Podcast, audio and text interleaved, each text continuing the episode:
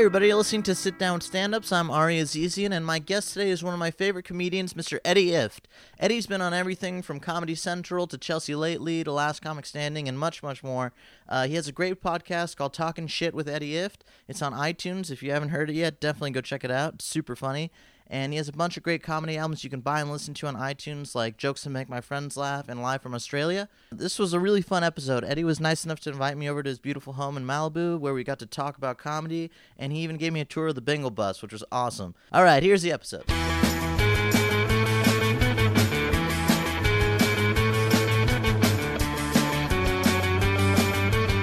Uh, I was just in Las Vegas at uh Oh, that's right. at uh what's it called? Brad Garrett's or... Yeah, Nice. yeah, it's a nice club, Yeah. super nice. You're a comic, right? Yeah, I just Yeah. started like a couple years ago. And you smart that you work at the uh, um, Comedy Magic Club. Good way to Yeah. meet everyone. Oh my gosh. Are we recording? Yeah, we could start whenever. Oh, whenever you want. Yeah. Yeah, like working there has been like the greatest. Like, Yeah, good homework experience. I- experience. yeah. I wish I had done that. How did you get started out? Mm. Like, how did you even like? Because for me, I didn't even really know like you could do stand up until like way late. I feel like. Yeah, me too. I was late in life. I I remember I uh I always wanted to be like an enter I I wished I could. Yeah. This is going to suck. Uh Ah, it should be okay. okay. Yeah. Um I I grew up in Pittsburgh Okay. and it's not really known that you can do entertainment there. Like not Right. many people go into the entertainment world. So when I was in high school, I had no concept that it was possible. Harlow, watch out. My dog is uh, all tangled in your cords she likes she likes the newest person that comes to visit, and uh, she'll pay attention to you the whole time. She just cuddled right next to me. Yeah, she's like, a whore. Don't don't don't don't don't feel privileged. If Hitler walked in, she'd be sitting with him right now. I love She's- Harlow. She's a horrible, horrible whore. I I don't have any respect for that dog. um, yeah, so I started in Pittsburgh uh, doing stand up because, well, I always wanted to be an entertainer, but I didn't have any talent or any skill. Like I didn't, I didn't go to drama school or drama class. I didn't know how to sing. I didn't know how to dance. I couldn't do shit. and but I, I guess I could, I was like a class clown, and uh, when co- I did, I went to college, and I was just an idiot in college, and then after college, I, I went to work for my dad, and I was miserable, That's exactly what I did. miserable. Yeah. Like I, I was so depressed. I was like, "You mean this is the rest of my life?" what did what does your dad do? He sells insurance. Okay. And I was like, this is what I'm going to be doing. and I had to wear a suit every day and drive down this highway to my dad's office in downtown Pittsburgh. And I remember just thinking, I'm driving off one of these bridges. I'm driving off one of these bridges because this is just like, I wish they had told me that at like age 22, your life is over Right. and that it, it just becomes this. And, uh, That's what happened to me too. I graduated college, and my dad he does ice cream, like he distributes ice cream. Uh-huh. So he has a huge freezer at his warehouse. Right. And every day I just go to work. I'm like, what if I just went in the freezer and just locked the lock door, the door and, just and just and just Like, this is but the like it's not depressing for your dad because he built that right. he He, loves that that. com- That's yeah. his passion. Yeah. and that's how my dad was and it was his baby and he created it and i just kept thinking like i'm named after my dad Mhm. we're the same name i went to the same schools as him same college joined the same fraternity played the same sports and i was like i, I, want to do my own thing like i can't i can't just be mini me Right. so Did you feel obligated? Like you almost had to follow? yeah, yeah, fuck yeah. I Yeah. felt like that, and there was a lot of pressure, like family pressure, that that's what I had to do. And my one sister was like, "You don't have to." She's like, "Go do whatever the fuck you want to do." Wow. And the rest of the family was like, "Y- "You got to do this." You know, like Dad built this business, you take it over. And I was like, "Oh no." so um, when I left, most of them were not upset. I mean, they probably didn't care so much. My mom and dad were upset, but uh, they were they were somewhat supportive. I wouldn't say supportive. They were How no, they were weren't. you? They were weren't you really supportive at all. They just they didn't they didn't see a future in it. Right. and uh, you know, they, your parents are always looking out for your best interest. They're not being selfish. Right. They're going, you know, we we don't want you to starve to death. And uh, uh, There's no insurance in comedy. there, it's so funny because there are times when, you know, I'm on top of the world and things are going great. You know, I'm on a TV show or I'm traveling all over the world. I'm staying in these five star resorts and. And I'm just like, yeah, they were so wrong. And then there's other times when, like, you know, 16 people will hang up the phone on me and say no, you know, after saying no to me. And I'm, and I, you know, my, my bank account's not as full as it usually is. And I, you know, uh, I had bad shows and I'm sitting there thinking, they were right. Mom and dad were right. and even as far as I've come, I'm still like, there's still those times, like Yeah. a few times a year where I'm like, "Eh, maybe I should have listened to them. Why? so it never goes away. yeah. Um, you know, I have more money now, more possession, more things, but more to lose, Right. more more bills, more debt, more, you know, everything, and so it it just never gets easy. Oh, jeez. Yeah, trust me. I was worried. Yeah, No, one day. No, I mean there's certain things Yeah. like I, you know, in the beginning I was when I first moved to New York to do stand up. I'd been doing stand up like a year in Pittsburgh. I moved to New York and I was really poor, and you know, like collecting bottles.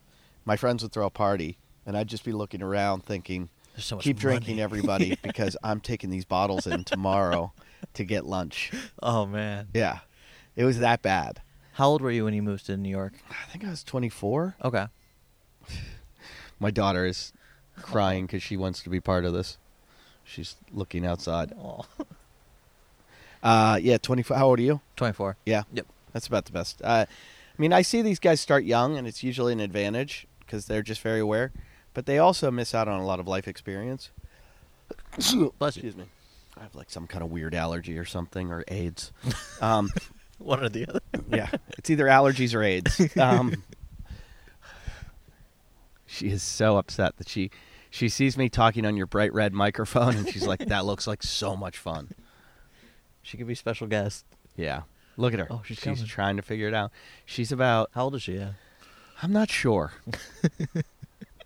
Somebody asked me how old she was at a comedy club, uh, a manager of a comedy club, because she was with me during the like sound check during the daytime. Yeah.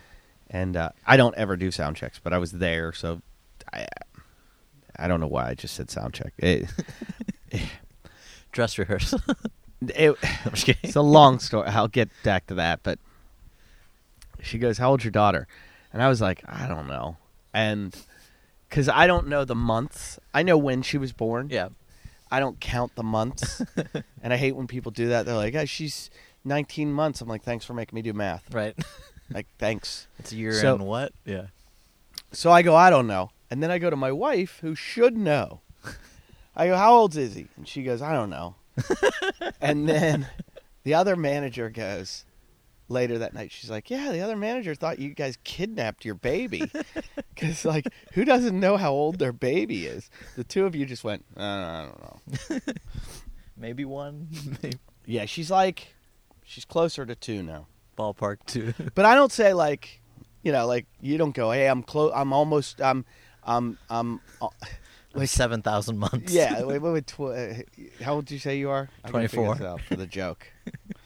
Can't even do the math. I'm saying. I guess it would be two, 24, 288. Is that right? That makes sense. Twelve. Yeah. Am I right? Almost three hundred. I Can't believe we're trying to do math. Two comedians. We can't do that. Um, yeah, it'd be like you saying like, "Yeah, I'm 293 months old," and I, I would want to smack you. So Yeah. What is the number where people just start saying two and three? Like, is it 19, 20? Is that the threshold? Like twenty three months? I, I guess I, years old. I think it's stupid. I think you should. T- are they closer to one or closer to two? yeah. I'll round up if I have to. Can you imagine if you if, if I asked you how old you were and you went, "I'm 24 and a half." like when you stop using halves. Yeah, because after twenty one, it doesn't matter anymore. Like it's just whatever. until you're- 21 you better stop saying half at six if you were like i'm 12 and a half i'd be like all right you little weirdo You get kicked out of a bar. No, I swear to God, I'm 20 and a half. yeah Just let me drink. yeah You're not you're you're not ready for puberty. So why'd you do stand up? What what happened? You Uh, just couldn't handle the ice cream? I couldn't handle it anymore. Too many drumsticks. Oh. My dogs are real protectors. Uh, I got into like improv in college, Uh-huh. like on accident. Like my friends, I would just always hang out with those guys, the improv team. Hey, come here now. Noosa, come here. Uh, so you just happen to be friends with somebody who was in Yeah, it. like all my friends were like hilarious, like way funnier than me. Yeah, I think that's all of us. Yeah. I think every comedian has that. I could point out probably about four or five of my friends that are funnier than me. It's so weird because like I'll see them and they're like all becoming like they're going into like actual jobs and Yeah. stuff, and they're like, "You're the one." Like I can't Yeah. believe you're the one. out Yeah. of all of us, like, It's called "You Were the One with Balls." right? Yeah. Um, or too stupid to know when. To I stop. always thought I would do it, and then I would bring them in. That's what I always thought too. Yeah, but by the time you get there, Yeah. you're like, "Fuck off! I did all this hard work. you're not gonna ride my coattails now." When you had that cushy job, that corporate job where you had health care and benefits and dental, you had dental. I'm not. I'm not letting you on my TV show. yeah, I always thought you get a TV show or movie. And it's it's funny because right now, you know, we just made the pilot for my show, and the show is my friends and me, and my friends are in the show. They're the people I work with now. Oh it's wow. not my like true nearest dearest friends that because the truth is they wouldn't be capable of doing it either. Right. They wouldn't have the skills. Yeah, And uh, they'll freeze up. yeah. Yeah. Yeah, they would totally freeze up. And uh, you forget how, you know, I've been doing this 20 years and how it just becomes kind of second nature. hmm And I don't think I'm, like, I if you ask me, like, completely honestly if I have any talent, I'd be like, no, I don't have any fucking talent, you know? I just told jokes on stage and eventually figured it out. But you don't realize how much you really know when it comes to entertaining or being in front of a camera. So I just take it all for granted a little bit. But so your friends, fuck them. Let them go. let them go get their dental. Right? Yeah. they get good teeth, and then you get the TV show. Yeah. What What is the new show that you're working on? Um, it's called the Bingle Show. Oh, cool. B I N G L E for the Bingle Bus. Uh, and I have a mobile studio. It's funny. Um, I talk about it a lot now, and I'm like, kind of, you know, when you break your arm and everybody's like, "What happened to your arm?" You got to tell the story over and over Right. again. I used to have a joke about it. Um, I broke my ankle, and people were like, "What happened to your ankle?" And I would just go, "I was born like this." um, the as a stand-up, you know, you get sick of your old jokes, so you get sick of telling any story. Well, I the show hasn't even been picked up, and I'm like over talking about it to the point where I'm like, I better learn how to like enjoy telling what it is Yeah. because uh, if it gets picked up, I'm gonna have to talk about it a lot more than I do now. And already, I'm like, okay, so it's this show. Um, What if you go on like Letterman? And you're like, all right, is this show? Uh... I wish I had uh, like a one-liner about the show that was just so fucking funny Mhm. that that's what I could say. Like I remember Jimmy Kimmel describing uh, uh, Windy City Heat once, and he said, "It's like candid camera, but the victim's the same person every time." and it was such a good like log line that I wish I could say that about the Bingle show. It, but to to try to summarize what it is, it, it's a it's a show behind a show. It's Cool. I have a shitty podcast that I do on a mobile studio, which is a short school bus with a bunch of my retarded friends, and the show is about the show. That's awesome. So it's behind the scenes what's happening, how Whoa. we get our guests, the things that go wrong, the fights we have, the difficulties, the travel, uh, because we can take it anywhere. So um, uh, they just basically saw that I have this dysfunctional group, and that it's not going to require a lot of writers because we're so dysfunctional that it writes itself Yeah. and my sidekick is this guy Jason Hour who is hilarious in in a you know, you just shake your head like, is this guy real? and I have worked with him for five years and know what positions to put him in. Like, I know how to back him into a corner that he'll come out fighting. And when he comes out fighting, it's the funniest thing in the world. So I know exactly how to push his buttons. Yeah. But it's a real delicate balance because he walks off the show a lot. Oh, jeez. Yeah. and then I got to go, like, make videos where I sing Neil Diamond to him. Or, and I think Jim did that, uh, my old partner. Um, I think he sang, I sang something else to him once. I made a video of, uh, but there's all kinds of different ways. We have to bring him back because he, he walks about once, once every three months. Just completely opposite. well, I don't blame him. We've done some horrible things to him. that's awesome. I mean, you could watch a compilation video on YouTube of him getting like punched in the face or stomach, or, uh, you know, I used to send him on dates with hookers and not tell him they were hookers. yeah, he's been the the the poor man. Like, if we don't get a TV show, I, I'm pretty sure he'll murder me because he's he's basically put all his eggs in his basket. Like, all right, I'll take this abuse because there's a means to an end. right. But if it doesn't happen, then he's dying. yeah, That's hilarious. it's horrible.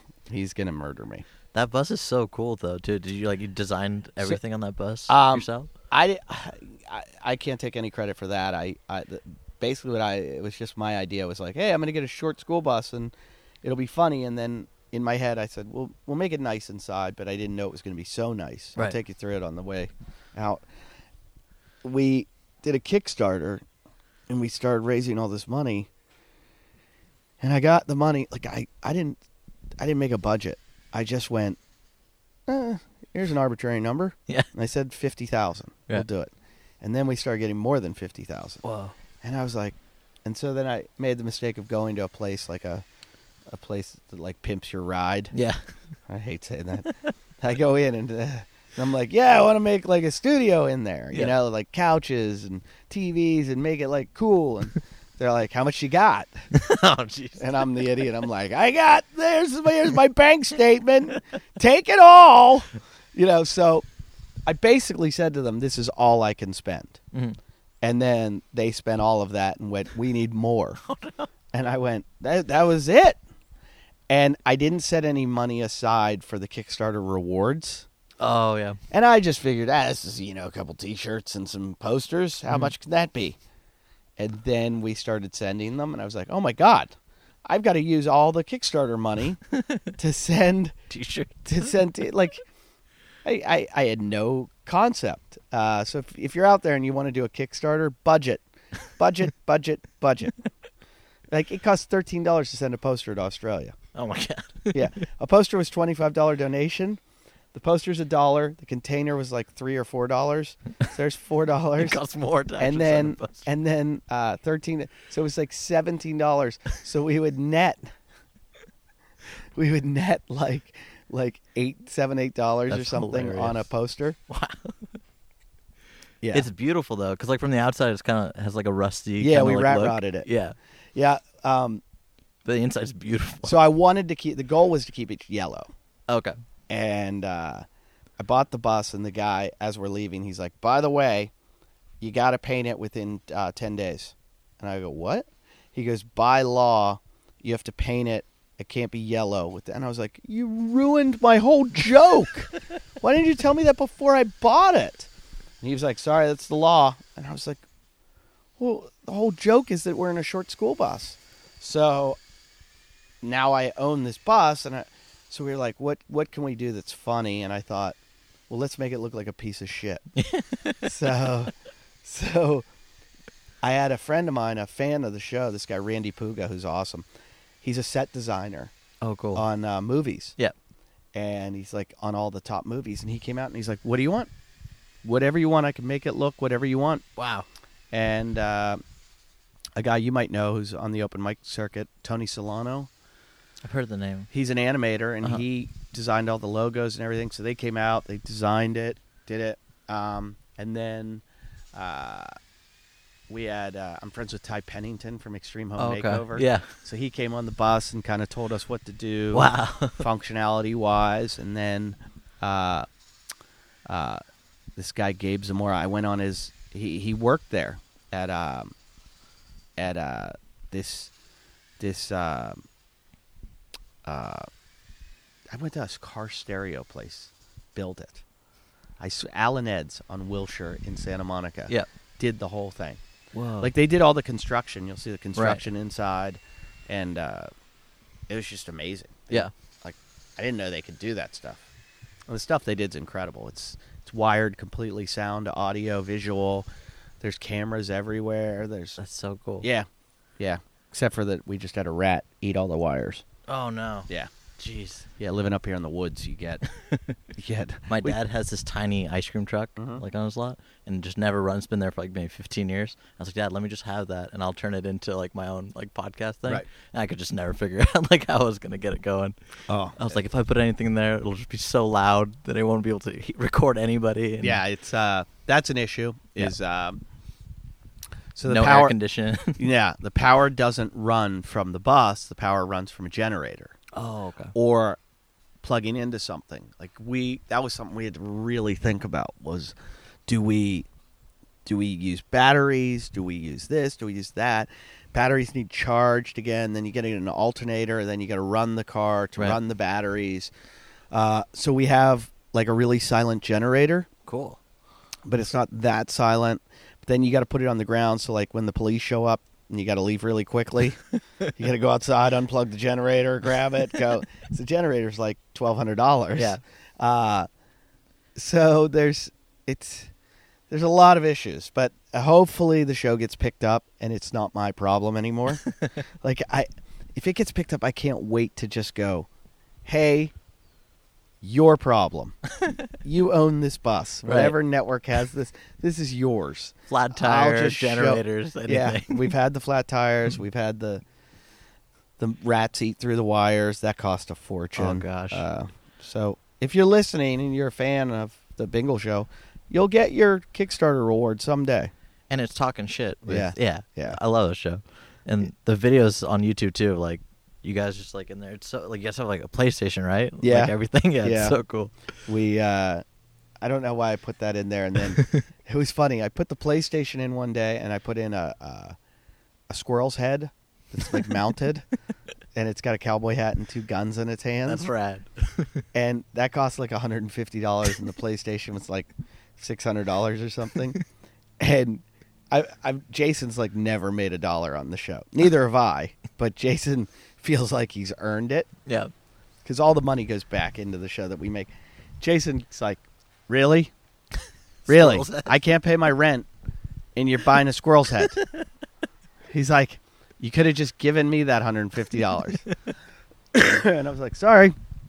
So uh, for the show. yeah. I I basically that's the way I I looked at it. I was like I should spend every single dollar on making like taking my chance, taking my shot with this, making it awesome.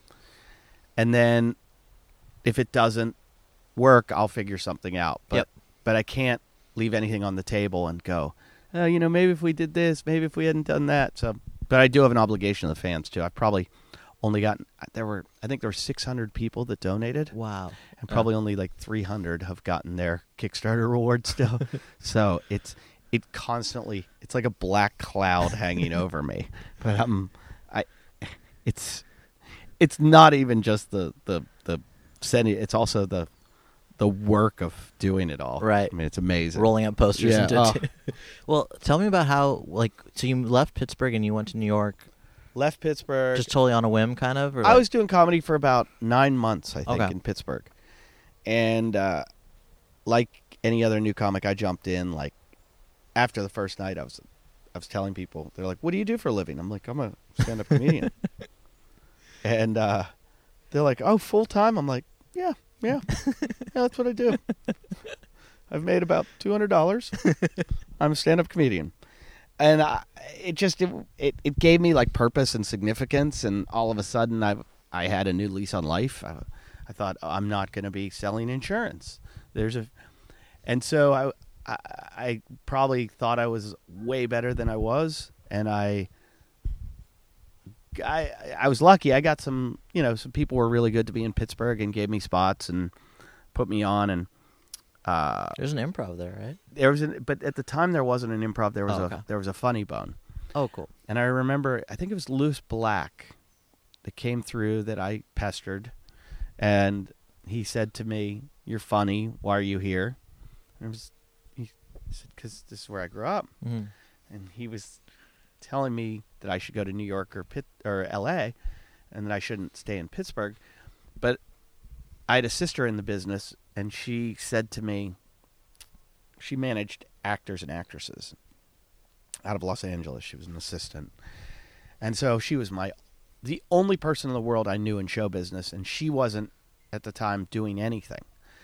You know, she was as low level as you get, but she was my reference point. And I said, "Hey, I, I think I'm really good at this." I she's like, "No, you're not. Stay in Pittsburgh. You don't realize how tough it is out here. Right.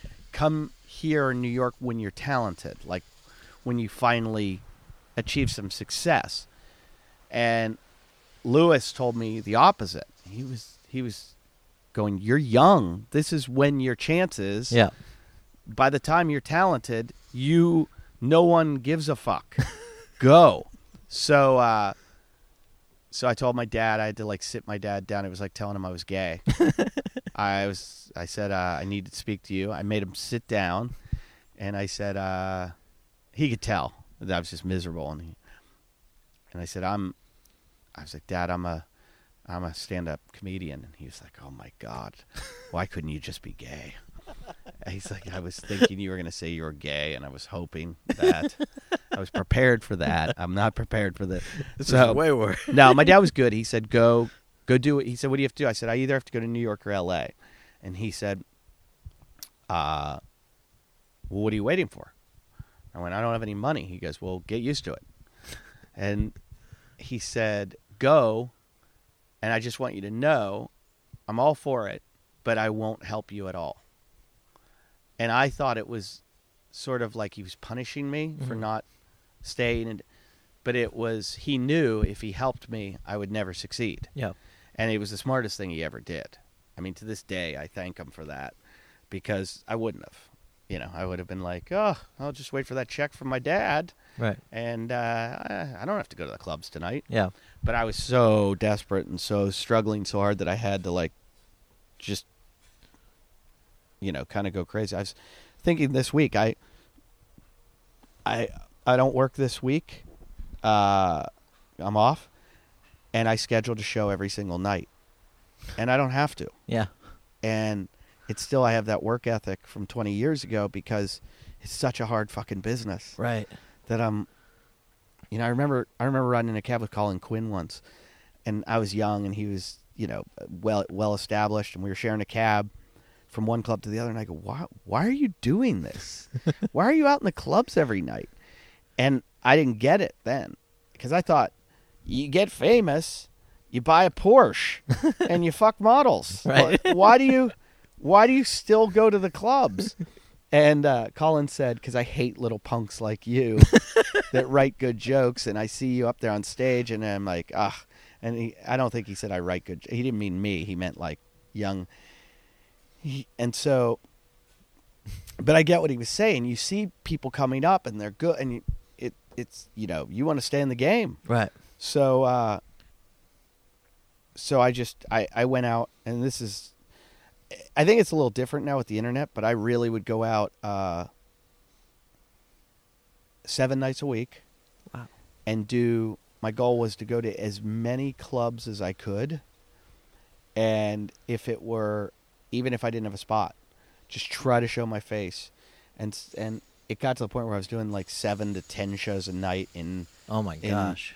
Wow. in I think my record was 11, but uh I would do about 7 shows every weekend night Whoa. and on weeknights like 2 to 3, maybe 4 That's crazy. and just every single night be out in the clubs doing comedy because I believe that's what got you better.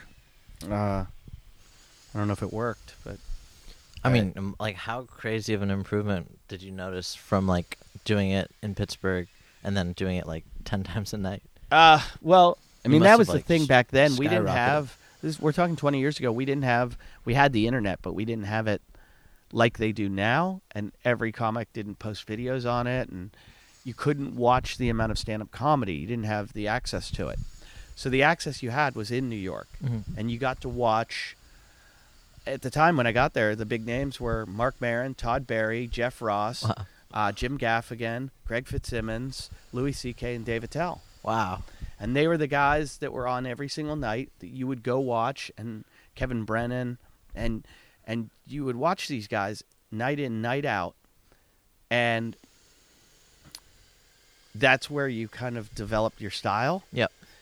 Whereas now, you can go on the internet and watch anyone you want, and develop your style, or you know, it, it, I feel like you can grow so much quicker now than you could then. So being in New York, I had access to a lot more than I would have in Pittsburgh or even, you know, like, you know, East Cabot. You know, think if you live in the middle of some rural place where Right. only stand-up comedy is evening at the Improv. Exactly. So uh, What were you a cellar guy? Yeah, yeah. Um, not initially. I hung out there though. I did my. I sat at the table and got picked on. Excuse me, these fucking allergies. That's okay. I sat at the table for a little bit, and it's a cold place. You know, they can be cruel. Yeah.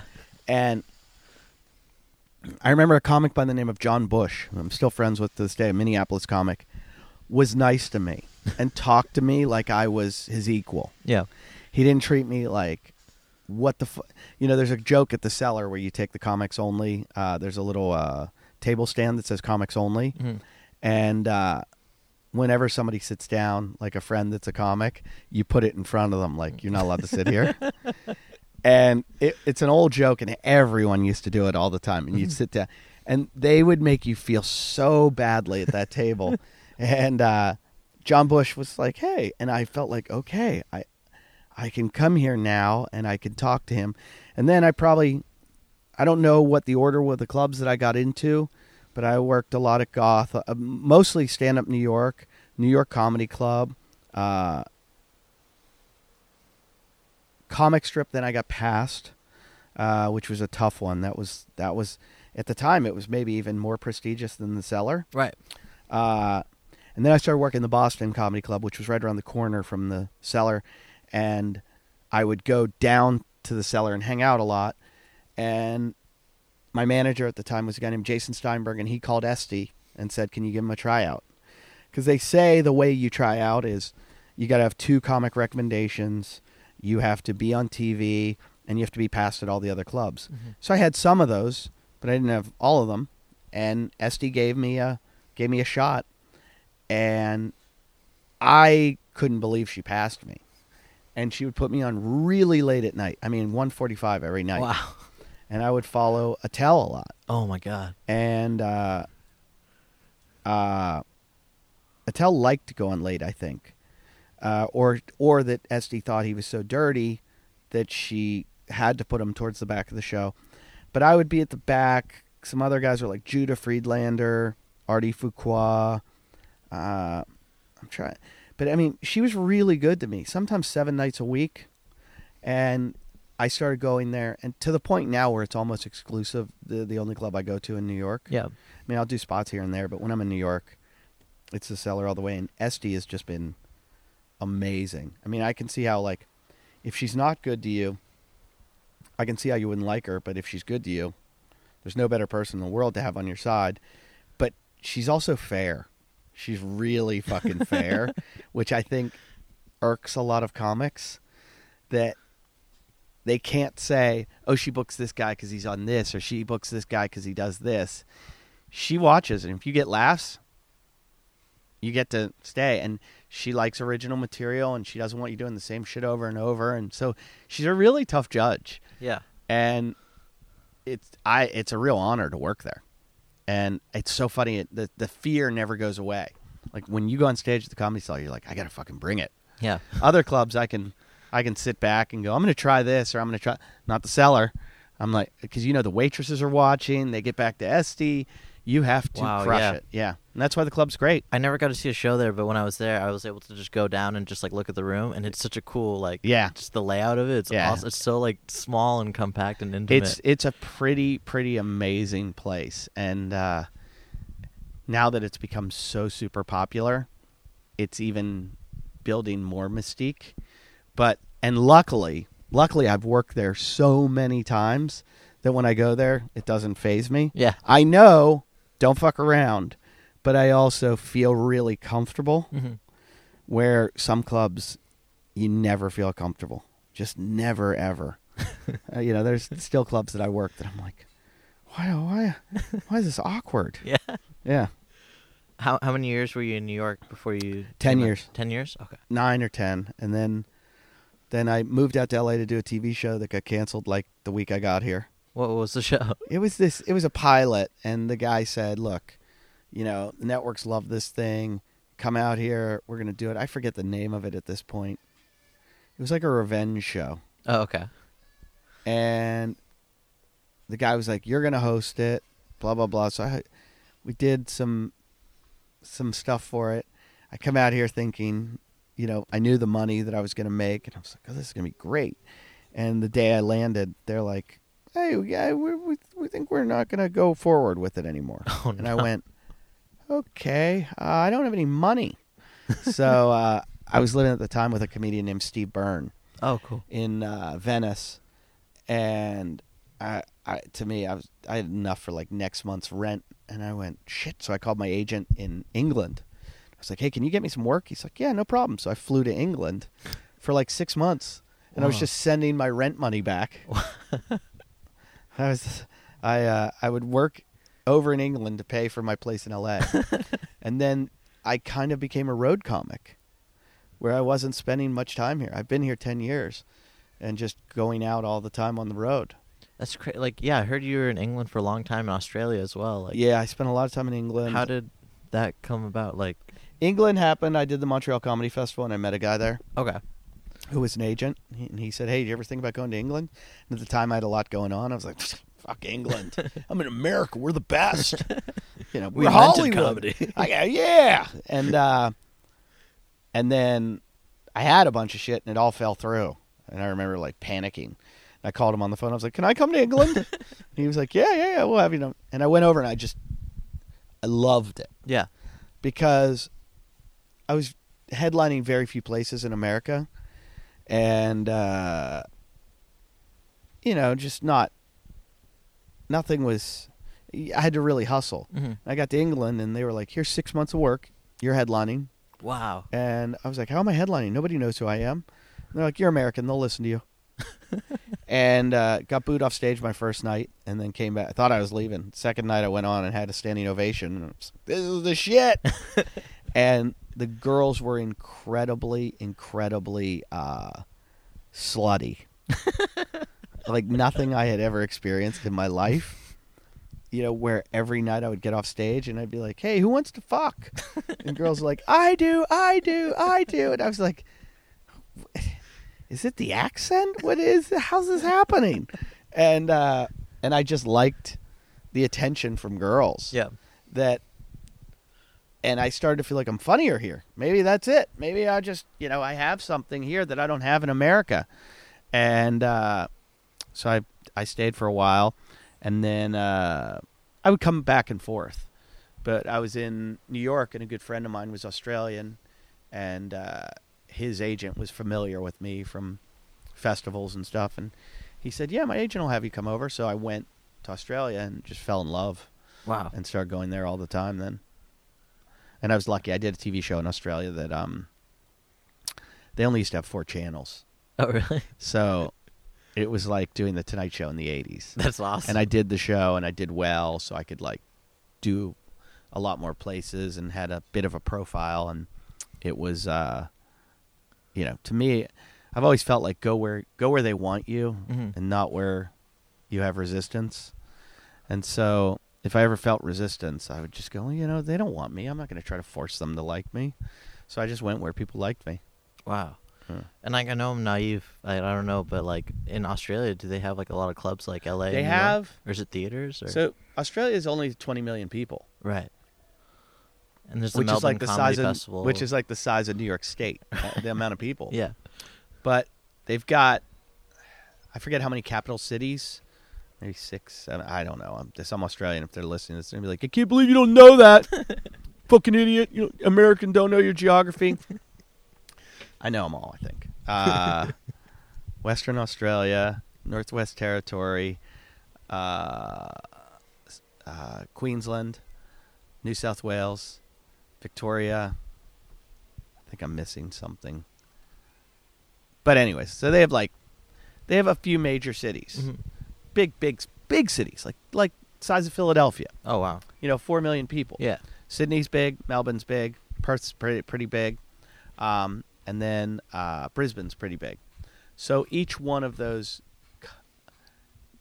co- uh, Sydney's got a full-time comedy club, Melbourne has a couple, hmm maybe one. Brisbane has one, and uh, Adelaide's got something going on, and Perth's got something going on, and so That's awesome. Yeah, but uh, there's a lot of other rooms too. Comedy's huge in Australia comparatively, for only having 20 million people. Uh, they've got a lot of comedy going. on. Yeah. a ton of comedy. Wow. But uh, yeah, it's it's not like I don't understand how the comics do it over there, like how they live, because I don't know how they run around to like five clubs. Yeah, and that's You'd like a to- long trip. Yeah, you'd have to go like fly to each each club once a month, you know, to make a living. Right. But they get a lot of TV work and When when you go stuff. over there, do you just stay in like one area, or do you do like the whole? I'll circuit? stay. Uh, I met my wife in this place called Bondi Beach, and Oh, we kind of keep that as home, and then I travel all over.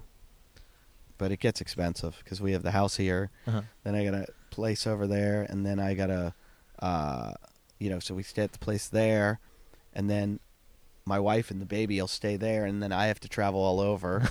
so, you know, you feel like you're paying three rents at once. Right. That's cool though. How are the audiences there? Like, Yeah, same as here. Same as here? Yeah, Yeah. exact same. I feel like audiences around the world are almost exactly the same. Scandinavia, they were a little different right? because they have a really dark sense of humor. No way. so if you say things that you think are transgressive or subversive, they're like, "Why? Why should we laugh at that? That's normal." you know, like if you say something to shock them, they're like, "Why? Why is that shocking?" like nothing You're faces. like, and then I murdered the babies, and they're like, "Uh huh." and then what happened? Yeah. How'd you do it? Uh. That's awesome. Yeah, I was like was like just like dumbfounded how like you hear like Gabriel Iglesias or like Russell Peters and they're like selling out huge Yeah. like Yeah, I went to- India or I went to India with Gabe. No way. Yeah. How was that? Um, was pretty interesting. It was pretty crazy. We played to like 5,000 people every night. That's crazy. And, uh, and, uh, it was, it was, uh, I don't know. India's, I've kind of gotten over third world. like, I just, as I get older, I'm like, I don't, I don't people are like, well, you got to experience it. Oh, okay. I did. Did Don't it a have to lot. be here. yeah. did it a lot. I'm kind of, I'm, I'm kind of over it. I don't like getting immunizations. I don't like, I don't like dysentery. I don't like, uh, I don't like getting mugged. Yeah. I, I just, I'm over that. When I was young, it was fucking hilarious. hilarious. Oh, I just shit my pants. Great. I got a new story. oh, wow. We just got robbed. Holy shit. A guy threatened to murder me. awesome. 10 minutes. Did that happen? Did you guys get mugged? Yeah, I've been mugged. I've Oh, been no. threatened to be murdered. I've been.